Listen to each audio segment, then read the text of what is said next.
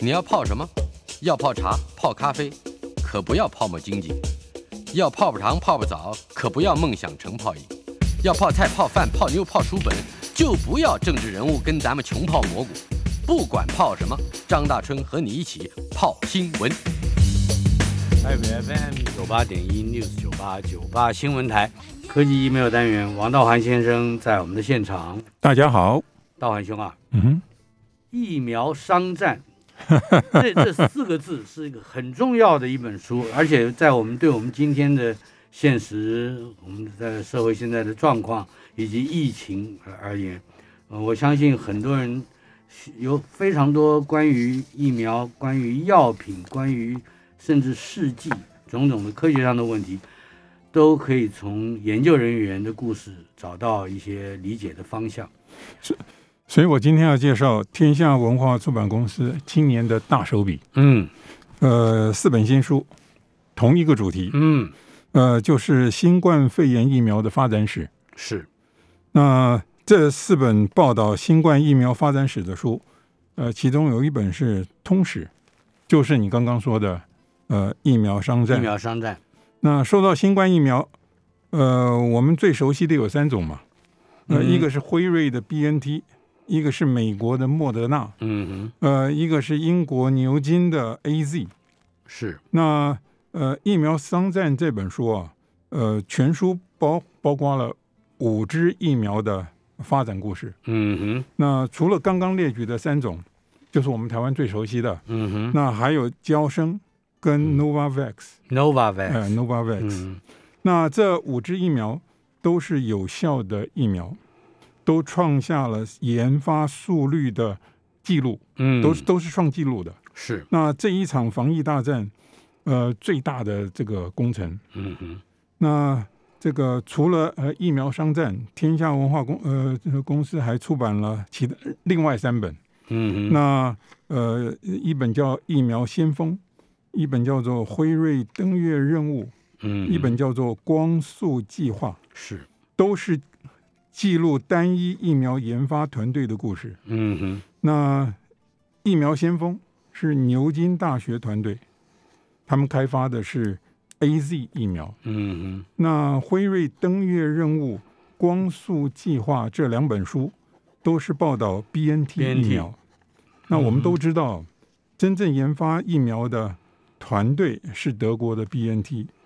呃，但是美国辉瑞不但投资，还提供了非常重要的资源。哼，嗯，因为辉瑞无论如何都是历史悠久的大药厂，有非常丰富的生产经验跟专业技术。嗯呃，在最后问世的疫苗也投入了心血。是，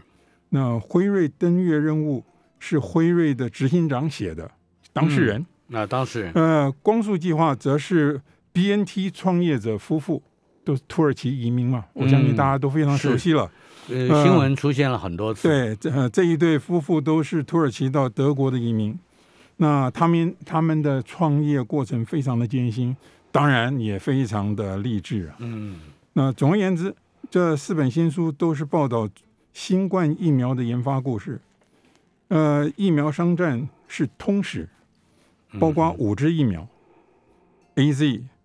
辉瑞、BNT、莫德纳、交生以及 Novavax。嗯哼，另外三本书，每一本都聚焦一支疫苗，那分别是 A、Z、B、N、T。是，那事实上啊，呃，关于新冠疫苗的书不止这是四本了。嗯哼，那我相信还会有新书报道他们的故事。呃，对于研发新冠疫苗的故事，有那么多书报道，最主要的理由当然是啊这是一个成功的故事。嗯哼，那对一个来势汹汹的新兴传染病啊，在那么短的时间内啊，就开发出疫苗，这的确是史无前例的。嗯哼，那我们就来回顾一下，什么叫做史无前例啊？嗯哼，呃，我们就来回顾一下新冠肺炎吧。二零一九年，二零一九年年底，据说是十二月，那还有人推到十一月底。嗯那在武汉爆发，所以所以那个时候一刚开始，大家都叫它武汉肺炎嘛。嗯哼，那呃，然后二零二零年就是一个多月以后，嗯哼，二零二零年一月十号星礼拜五，嗯呃，中国的传染病专家把病原病毒的基因组序列啊给公布了，嗯嗯，呃，向向全世界公布。是，那这个病原是一种冠状病毒，那基因组是单嗯单股的 RNA。嗯哼，那你想想看啊，呃一那是一月十号，这是一月十号，嗯然后一月二十三号，这除夕前一天，武汉封城，武汉就封城了。对，那一月二十四号除夕，一月二十五号咱们的大年初一，嗯哼，那一月底之前，中嗯国就已经通知美国总统川普，新冠肺炎会经过空气传播，这可不得了，嗯后果是非常严重的。是所以川普自己知道，不是不知道。嗯 OK，这是一月底，那到了三月二号，三月二号，也不过才一个多月以后，嗯三月二号，礼拜一，川普就在白宫召集各大药厂高层代表开会，是，商量对策。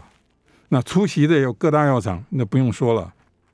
还有莫德纳的 CEO。嗯哼，那莫德纳的 CEO，他是当在在那个场合里面，他绝对是小咖、啊，他算什么嘛？嗯你你嗯，其他的大药厂都有百年以上的历史啊。那可是莫德纳的 CEO 当场向正副总统报告嗯说，莫德纳现在有一支疫苗，在未来两个月内就可以进行二期人体实验。那就是你看，五那月是，五月了。嗯， OK，二然零后二零五月，然后就可以立即进行三期实验。嗯那川普立刻就问了，川普一听龙心大悦啊，嗯他立刻就问了，那么一年之内就能有疫苗喽？嗯那哼，旁边。比较老成的人哈、嗯马上就插嘴了 啊！这个恐怕这个莫德纳这个 CEO 啊，他说大话。这样这个老成的人是谁？嗯，这个佛奇 Dr. Fauci，是不是对对，佛奇，就是我我们中文翻译成我们佛奇，常常看到他的一那点张都不脸错。我们等一下还会再提到他。好，那所以他就插嘴 了，他就一年说半你不要说一个呃，不要说一年呐、呃，我一年到一年半，嗯哼，这是老陈的人。嗯哼，那事实上，你看哈，你看看时间嗯哼， ，B N T 的疫苗是第一支疫苗，是在美国，十一月二十号就申请美国的 E U A，、嗯也就是紧急授呃授权紧急使用嗯使用投授权。OK，那事实上，呃，马上两个礼拜以后，呃，十二月二号，英国就给了 B N T 疫苗紧急授权。嗯 OK，这是第一支疫苗。然后莫德纳七月底开始第三期人体实验，也就是说，莫德纳的 CEO 跟正副总统报告的时间吻合的，不，他们他嗯是当时没有乱讲，也不是吹牛。嗯呃，第三期呃七月底是开始第三期人体实验，然后二 FDA 在十二月十八号就宣布给他 E EUA。哼，不但没有超过，而且还提前了，对，就一年来讲都提前对了。对，一点都不错。然后第三支美国第三支通过的呃疫苗是胶生疫苗，嗯哼，那是二零二一年二月底，那也不到一年，嗯也不因到一为年川普开会是三月二号，是，所以美国核准的疫苗只有这么三支，嗯呃，但是已经够用了。嗯，那那事实上第四支疫苗那就是 Novavax，是，那这个那是去年公布的，那三期临床实验的结果完整的，呃，二零二一年就是去年六月十四号公布。嗯所以你看看啊，从嗯川普白宫会议那一天，也就是三月二号，整整两年以前，距离现在是，三月二号，十个月之内就有两支可供公众注射的疫苗，是，然后一年之内就有三支，再过四个月又加入了一支，嗯，那不到一年半就有四支有效的疫苗，这个是绝对史无前例。嗯哼，那我认为，我认为读这本书，呃，我觉得它告诉我们的就是什么叫做超前部署。嗯哼，那《疫苗商战》这本书啊，从美国研发艾滋病疫苗谈起，那个是一九八零年代、一九九零年代的事情啊。嗯，所以这本书提醒我们哈、什么才叫做超超前前部部署署？嗯哼，那为什么我会这么说呢？那这里涉及到呃一个呃这个呃过去几十年工卫跟生物医学的大挑战，嗯那就是艾滋病。哼，啊，艾滋病的问世啊，是提醒世人啊，新兴传染病对于我们的威胁，呃，特别是在这个全球化的时代，长途旅行是家常便饭，而且非四通八达，而且迅速。嗯新兴传染病以常识的语言来说，就是陌生的传染病。对于陌生的病源，你你怎么样操哼，心？没见，过，你说说看嘛。嗯那敌人很明确的时候，对于敌人的认识越多，越能够构思防卫反击的策略。那嗯有了具体的策略，你才能够谈部署嘛。哼，是，那新兴传染病是陌生的病源造成的。那所谓陌生的病源，就是我们不知我们知道的非常少的病源。那既然我们所嗯所知有限，那那部署什么嗯怎怎么么部署嗯哼， ？OK，那其实面对新冠病毒造成的这个大流行病啊，嗯哼，那最有效的手段啊，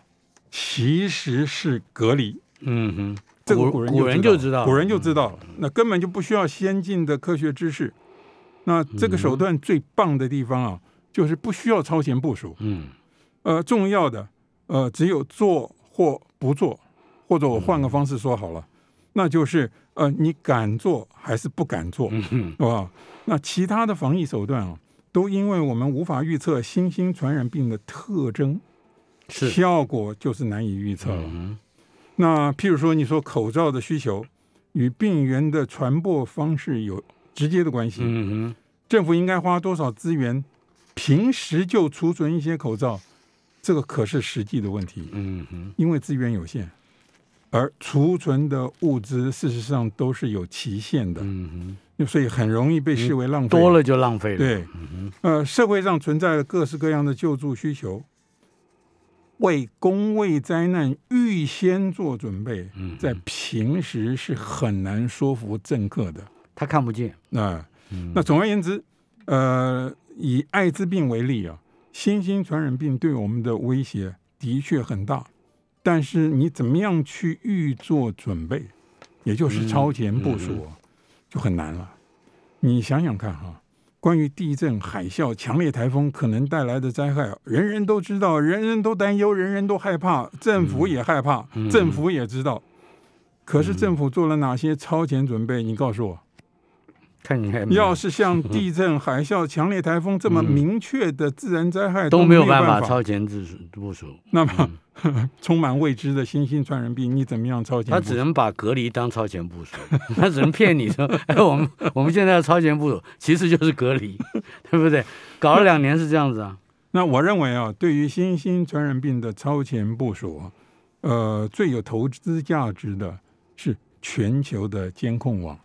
嗯，其实世界卫生组织就是做这事。嗯 OK，那不过这不是我们今天的主题，我们是嗯暂时就不谈了。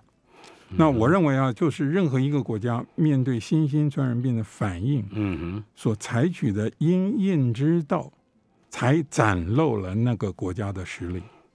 嗯，许多平时隐而不见的优点啦、缺点啦，在那个时候就会曝光了，嗯，呃，接受考验了。啊、是，呃，研发新冠肺炎疫苗的故事啊，我认为就是一个例子。 嗯哼，哎，这意思就是我们可以透过这几本书，特别是今天要介绍的《疫苗商战》，来理解国力，是吧？你可以这 这么么意说思，，你刚刚这样讲是直接，你可以哎这，么那说。台湾对自己要自信满满，那我们就要看一看怎么样去相对于研发这些疫苗的国家，他们的故事，或者是那些个人是他们的故事、他们的是遭遇、他们的境遇，以及他们的背景。这这这是这本书的强项。嗯哼，那我刚才说，《疫苗商战》这本书讲的是超前部署的故事啊。呃，因为这本书从美国研发艾滋病疫苗谈起，嗯哼，刚刚您说过了，那是一九八零、一九九零年代的事情。是，因此，对于这一次新冠肺炎疫情的挑战，美国生物医学界已经有不少人才累累积了几十对年了，对三十年嗯足以40年面对挑战。那首先我们先谈呃这个冠状病毒。那我们要知道，一直到公元两千年，嗯冠状病毒是很少人研究的，是冷门的，嗯哼，因为已知的人类病源，冠状病毒其实很少的。啊，那用另外一个方式说好了，呃，那就是冠状病毒很少引起严重的人类传染病，嗯，所以被因此认为没有研究价值。一点都不错。所以，二零二零零二年年底，也就整整二十年前的年底啊，那 SARS 在广东爆发。那二嗯零零三年初，因为一个超级传播者的出现啊，嗯病源散布到其他国家，最后全球确诊的病例超过八千人，嗯嗯那七百多人死亡。那是在我们台湾的话，呃，可能的病例是六百六十四个人，确定的病例嗯是三百四十六个人，三百四十六。总共有七十三人死亡。嗯 OK 哼那 SARS 是不折不扣的新兴传染病。嗯哼，那 SARS 的病源是冠状病毒，是因此 SARS 爆发的后果或者说影响吧，那就是许多专家开始研究引起 SARS 冠状病毒。嗯，就冠状病毒变成一个重要的议题了。对，那大量的经费跟人力投投入了冠状病毒的研究，然后就是在十年以后，嗯那那也就是二零一二年又出现了 MERS，那也就是中东呼吸症候群，嗯，呃病源也是冠状病毒也。是。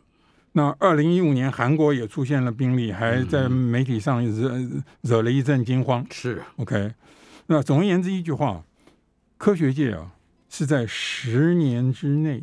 见识了两种致命的人类冠状病毒。嗯哼，对冠状病毒的研究动机啊，一直维持下去，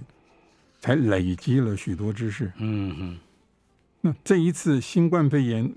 又是冠状病毒引起的，嗯哼，那过去近二十年累积的知识，刚好派上用场。那，那我认为啊，这就是超前部署。嗯哼，是，那我前面说过啊，这次开发新冠嗯这个病毒疫苗的速度史无前例啊。那这一个事实啊，一方面是因为学界对于冠状病毒的知识，在过去二十年呃累积了不少。嗯可是另外一方面，还有一件大重要的事情，嗯哼，那你假如进一步的嗯追本溯源的话，就是对我们现在所知道的这些有效的疫苗，嗯，追本溯源的话，你就不得不从美国学界研发艾滋病疫苗的努力说起。嗯哼， 《疫苗商战》这本书就是从开发艾滋病疫苗说起的。是，那艾滋病的故事以官方的记录为准的话，起点是一九八一年六月，嗯哼，那美国 CDC 公布一批病例，那呃呃一年多以后，也就是一九八二年的九月底，是美国的 CDC 把它命名为 AIDS，也就是艾滋病。后天免疫不全，对，呃，病那一刚，开始啊，一刚开始啊，嗯美国官方还很乐观呢。啊，那你譬如说，呃，一九八四年四月，雷根当时的总统是雷根，是，雷根总统的卫福部部长嗯，公开宣布，希望疫苗在两年内能够进入实验阶段。 你看嗯看，两年年内，已两经年内三十。年了，现在，对，我要说的是，这是一九八四年啊，嗯，就是说知道这个疾病是一九八一年，官方正式认定这是一个特殊的新兴疾病。一一九，八一年，然后到了一九八四年还宣布，呃，希望能够在呃呃两年之内有疫苗。嗯哼 OK，这个已这个已经算是你你看你现在你跟今天的情况怎么比？嗯 OK 那30结年果了到现在啊，快三十年了。那仍然，我们呃，关于这个艾滋病的疫苗，我们还在等待果陀。最近是当然有有好消息了，我们到时候嗯再说了。是，那国际大药厂默克花了十年时间研发疫苗，嗯哼，二零零四年开始进行全球性的人体实验，嗯哼，结果二零零七年九月，是初步结果显示情况糟透了。糟透了是怎么个糟法？我们稍后片刻，马上回来。科技 email 单元，王道环先生在我们的现场。我们今大家天好介绍的书《疫苗商战》，副题是“新冠危机下 A Z B N T 辉瑞、莫德纳、娇生 Novavax 的生死竞赛”，说的很 很很激烈，但是现实也很残酷啊。那那那是一点不我错们的。刚才提到了一个一段历史，那就是呃 AIDS 的这个疫苗开发，说是两年可以完成，结果没有，那嗯是一九八四年，一九八四年你看说的，到现现在快三十年了。没有，快四十年了，嗯，快四十年了。是 OK，呃，而而而而且这个我刚刚说过了，国际大药厂默克啊、是花了十年研发疫苗，结果是失败的。嗯哼，就那二零零七年，那这个呃，二零零七年九月啊，它的这个呃三期实验结果，嗯，呃，发现呃是，打了疫苗的人下场比注射安慰剂的人还要糟糕。怎么会这 样？疫苗没有办法预防感染，嗯哼，呃，没有办法减缓症状，啊，也没有办法减少感染者体内的病毒量。嗯，更糟的是，呃，疫苗似乎呃似乎会使人更容易感染艾滋病毒。 哇，这是什么疫苗？，对，就现现在不清楚为什么。这个太高端了。那然后，这是二零零七年哦，嗯，呃，然后美国国卫院自己开发呃开发的疫苗也不成功。嗯那呃，默克大药厂决定收摊了，呃，不再搞了。哼，不搞疫苗了，但是不是不搞艾滋病疫苗？嗯不搞艾滋艾滋病疫苗。呃，当然，一般说起来，大药厂是不愿意搞疫苗的，嗯呃，哼，因为不赚钱不。赚钱。呃，但是美国国务院啊，还继续在努力。嗯那、因为美国国务院有一个专注于疫苗科学、疫苗技术的单位，叫做疫苗研究中心。是，那英文缩写就是 VRC，嗯它属于国卫院过敏与传染病研究所。嗯哼，那这个研究所自一九八四年起，你看又是一九八四，距离现在也快四十年了，是。就由呃 Dr. Fauci，就是佛奇医师，我们刚才提的，来在领雷导根旁边的那个，对，就是由他来领导。你你知道他他今年已经四呃八十八十二岁了，嗯，他一九四零年生的，是那他领导到现在做这个所长做做了快四十年了。嗯哼，那这一个所，这个二零二二年，也就是今年，它的预算就是六十三亿美金，你算算看，嗯哼，六十三亿美金。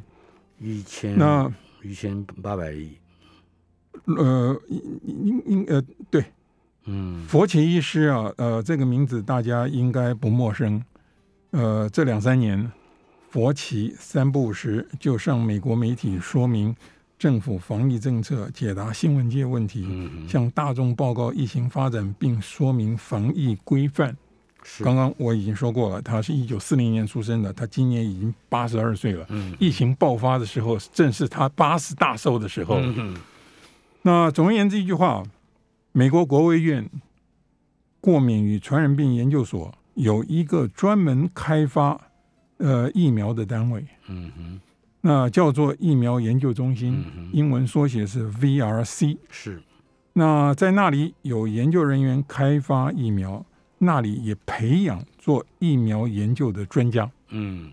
呃，在开发新冠呃这个病毒疫苗的故事里边，这个疫苗研究中心的重要人物叫格拉汉，嗯哼呃，他扮演了关键性的角色。他很年轻啊，比咱们都年轻哎、嗯一九六一年生的，你看，比咱们年轻的人现在都做出那么重要的贡献了。嗯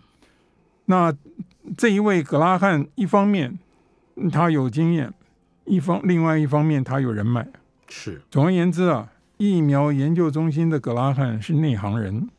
他也认得其他的内行人，这一点很重要。嗯哼美国总统川普在疫情爆发初期就在白宫召集会议，商议防疫策略。佛奇与格拉汉都扮演了关键角色。嗯哼那事实上，另外还有一本新书报道新冠疫苗的发展，嗯就是从疫苗研究中心的格拉汉说起的哼。啊哦，那因为格拉汉与他的研究团队在过去十年解决了一个非常重要的疫苗问题，那就是疫苗使用的抗原蛋白质结构才是关键，嗯哼身体的综合抗体抓得住的蛋白质才是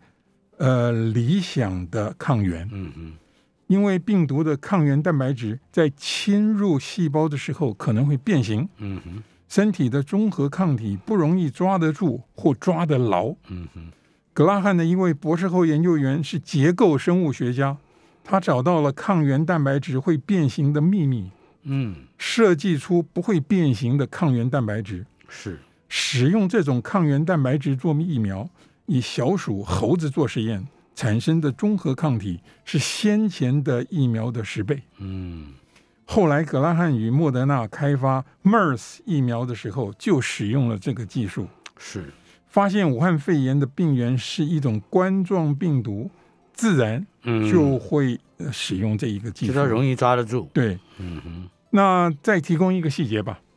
那中国的传染病专家在二零二零年一月五号确认，武汉肺炎的病源是一种与 SARS 关系密切的冠状病毒。是那一月十号，他就把病原的基因组传送国际学术界。嗯那一月二十一号，美国公布第一位确诊病例，然后一月二十七号，莫德纳执行长就到国卫院传染病研究所与佛奇格拉汉开会。你看看这个时间哼嗯捏很的，快，非常快。，对。那因为佛奇格拉汉认为 mRNA 疫苗的工序嗯哼，单纯一些，开发与生产的速度理论上比较嗯快，所以佛奇跟格拉汉把莫德纳的 CEO 叫去开会，嗯哼，真正的目的是想知道莫德纳愿不愿意做？一点都不错是不嗯是对，那事实上这个时候啊，格拉汉的人马与莫德纳的研究人员已经把制作疫苗的抗原设计出来了。哦，这已这是了，才这只是才做不一做月的问底之题。前呢，嗯已哼，已已经设计出来了。那当然呢，有兴趣的朋友可以呃去去看书，因为里边穿插了一个中国科学家的故事。嗯哼，王念双，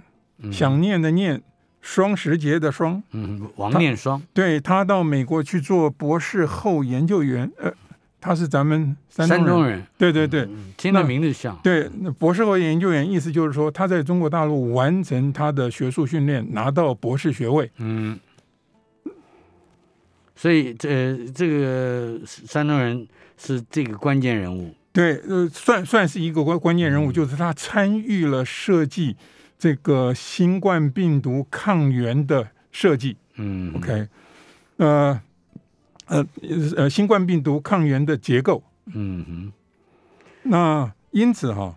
呃，开发新冠疫苗的速度之所以快得史无前例啊，嗯，那是因为美国有些研究团队早就早就准备好了，一点都不错，啊磨砺已虚 啊，是不是？正磨哥着带刀蛋，等你呢。在过去二十年已经练出一身好功夫。嗯哼，我认为啊，这就是超前部署，那是吧才是，那才是。嗯 OK，那研发新冠疫苗的故事有那么多书报道，我最主要的理由，这是一个成功的故事。嗯哼，那最早问世的几支疫苗一起遏制了疫情的发展，嗯但是那些研究团队，不管是牛津啦，呃，这个 A Z，呃，还是辉瑞的 B N T，还有莫德纳、交生以及 Novavax。嗯在新冠疫情爆发之前，其实都有严重的财务问题。嗯对于有兴趣有兴趣理解生技产业的人，无论是政府官员还是一般大众，这四本书都是重要的参考书。嗯这些书以不同的方式诉说了研发人员以及他们的 CEO 所面临的巨大压力。嗯每一个团队都经历过挫折，特别是莫德纳、B N T、Novavax，遭遇遭遇过各式各样的挑战，嗯哼，连有经验的媒体人都会发出不信任的恶评。嗯 OK，呃，影响他们的资金募集，影响他们的股价，嗯，很惨的。譬如说，莫德纳一开始是想用啊 mRNA 的技术开发蛋白质药物，嗯哼，然后被迫转换轨道，哦，他本来不是要有疫苗的，不一点都不他是要研究对他一药物他他一刚开始根本没想到疫苗、嗯 o k 那然后是被迫转换轨道，那因此呢，使一些投资人、媒体人都摸是不着头脑。嗯哼，那二零一八年十二月初，莫德纳的股票上市筹到了六亿美元，你听起来很多吧？嗯哼，其实太少了。是， OK，呃，因为啊，呃，莫德纳需要的钱更多，而且股票上市不到一个月啊， 它就下跌三分之一。嗯 OK，所以有人放空哎，可能，呃，到了二零二零年，嗯也也就是疫情爆发的时候，一月啊，呃，股票仍然处于下跌的曲线上，嗯哼，媒体报道的都是利空的消息。是， OK，那那个时候莫德纳一年要烧掉五亿，嗯，你你算算看有多少新台币？一年烧掉五亿，五亿就是对五三，接近200亿新台币啊嗯那等于是一天超过一百三十万美金一天哦。嗯哼，正在研发那个时候，就是二零二零年疫情爆发的时候，嗯他们正在研发的疫苗至少有四种，是没没有一个通过二期试验。你哦你说你说说看多惨？这样的公司你要投资吗？但是呃不不一定，尤其是现在在我们回头看。不过我们把他的故事稍稍的卖个关子，稍后片刻我们来看看莫德纳的故事里头，好像也有台湾人的身影啊。一点不错。台北 FM 九八点一 News 九八九八新闻台，今天进行的单元科技 email 介绍的书《疫苗商战》，新冠危机下 A Z B N T、辉瑞、莫德纳、交生、Novavax 的生死竞争。刚才王道环先生为我们带来的一个一段讯息，是莫德纳的在发展疫苗的故事里面有一个台湾出生长大的人扮演了关键的角色。他的名字叫黄义群，义是左边一个立正站好的立，右边一个羽毛的羽，群群体的群。黄义群十四岁跟着父母移民美国，发生了什么事呢？来，大环兄，呃，他呃有两个不同的学位，嗯呃，一个就是寄生虫学的博士，啊，呃，另外一个就是 MBA，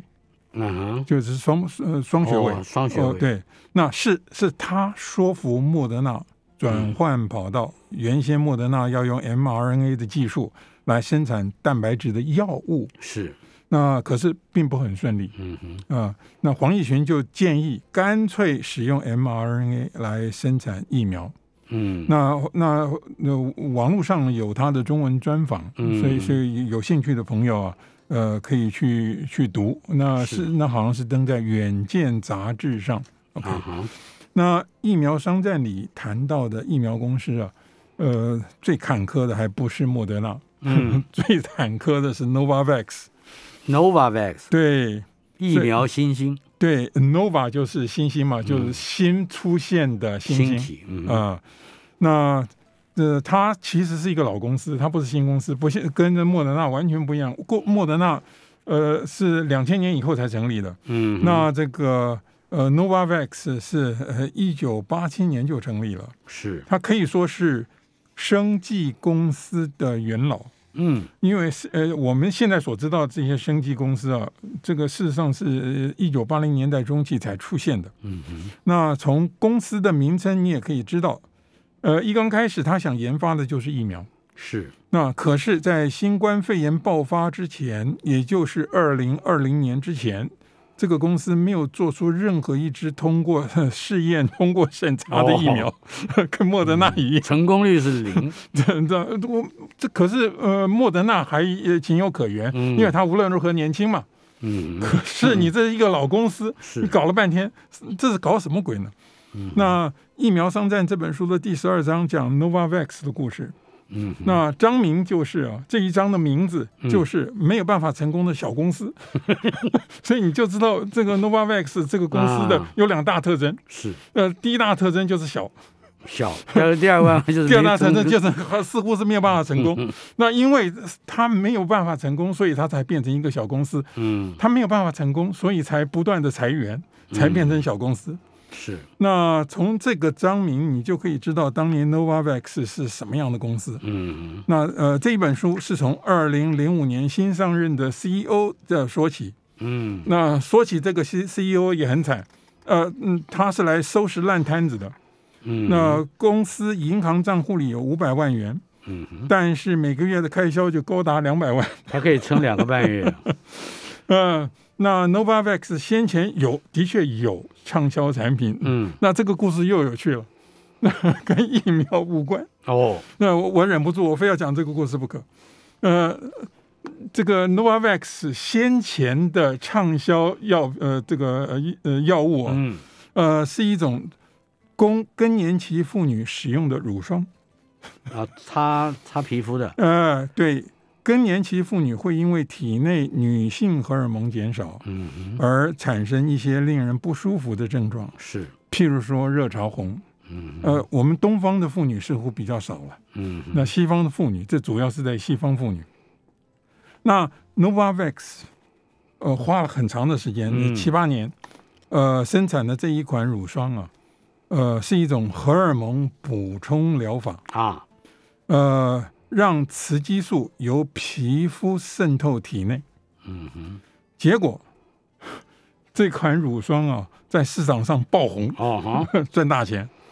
那原连因 Novavax 本身嗯自己都感到奇妙，莫名其妙。嗯那因为这一款乳霜啊，其实效果并不怎么好， 哼，哦，他们是知道的。他们为什可是那为什么卖的好呢？原来啊，有一些妇女在使用这一个乳霜的时候啊，嗯呃，除了遵照说明书，还增加了一个动作，嗯哼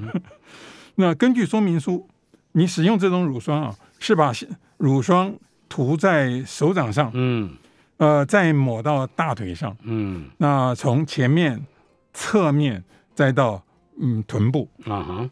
那这是一个很自然的动作顺序。嗯那可是有一些妇女啊，最后会把手掌上剩余的乳霜啊，顺便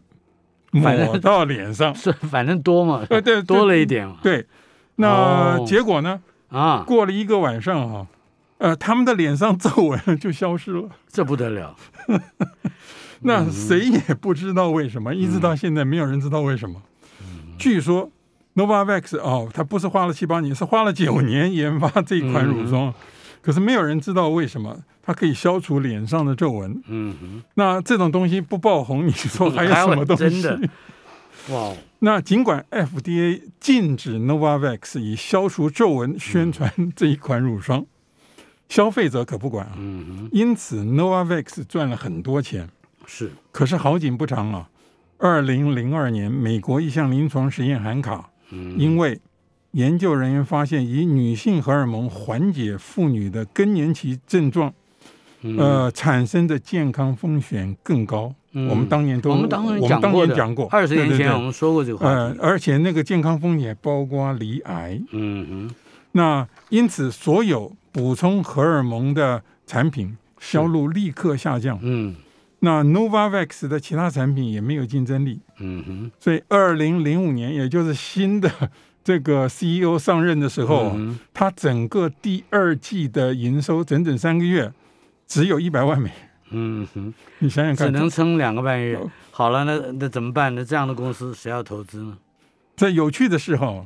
，Novavax 真的是不忘初初衷，嗯他一直维持着一个小的疫苗研究室，哦他，养了一个 研究团队，嗯哼，尽管一直没有可以上市的产品，他仍然这样做，这叫叫做不忘初衷啊。嗯哼，不那忘初心呢。嗯呃嗯，可呃呃，可是研究人员正在开发一种叫做重组蛋白质的技术，嗯哼，使用这个技术来打造疫苗，特别是流感疫苗，嗯因为流感疫苗无论如何是每一年都要有的嘛。嗯呃，因为流感疫苗有稳定的需求。哼，是，呃，总而言之，一句话啊，呃，Novavax 在二零零五年啊，那一年是摇摇欲坠啊，嗯哼，于是裁减规模，专注于疫苗开发。那二零一五年，Novavax 已经放弃原先使用的疫苗技术，嗯而是使用纳米粒子包藏一种病毒的抗原蛋白质。是，那同时，Novavax 研究团队还与国卫院疫苗研究中心的格拉汉团队合作。啊，我们刚刚提到呃的，嗯哼那 Novavax 的纳米粒子进入体内，抗原蛋白质会直接引发免疫反应，嗯而且在佐剂的支援之下啊，嗯哼，免疫反应相当有力。是，那这种疫苗与 mRNA 疫苗最大的不同是，mRNA 疫苗将制造抗抗原蛋白质的指令注入体内，嗯哼，那 Novavax 是直接将抗原蛋白质注入体内。嗯哼，然而，Novavax 开发的疫苗一直通不过人体实验的考验。到了二零一六年十月，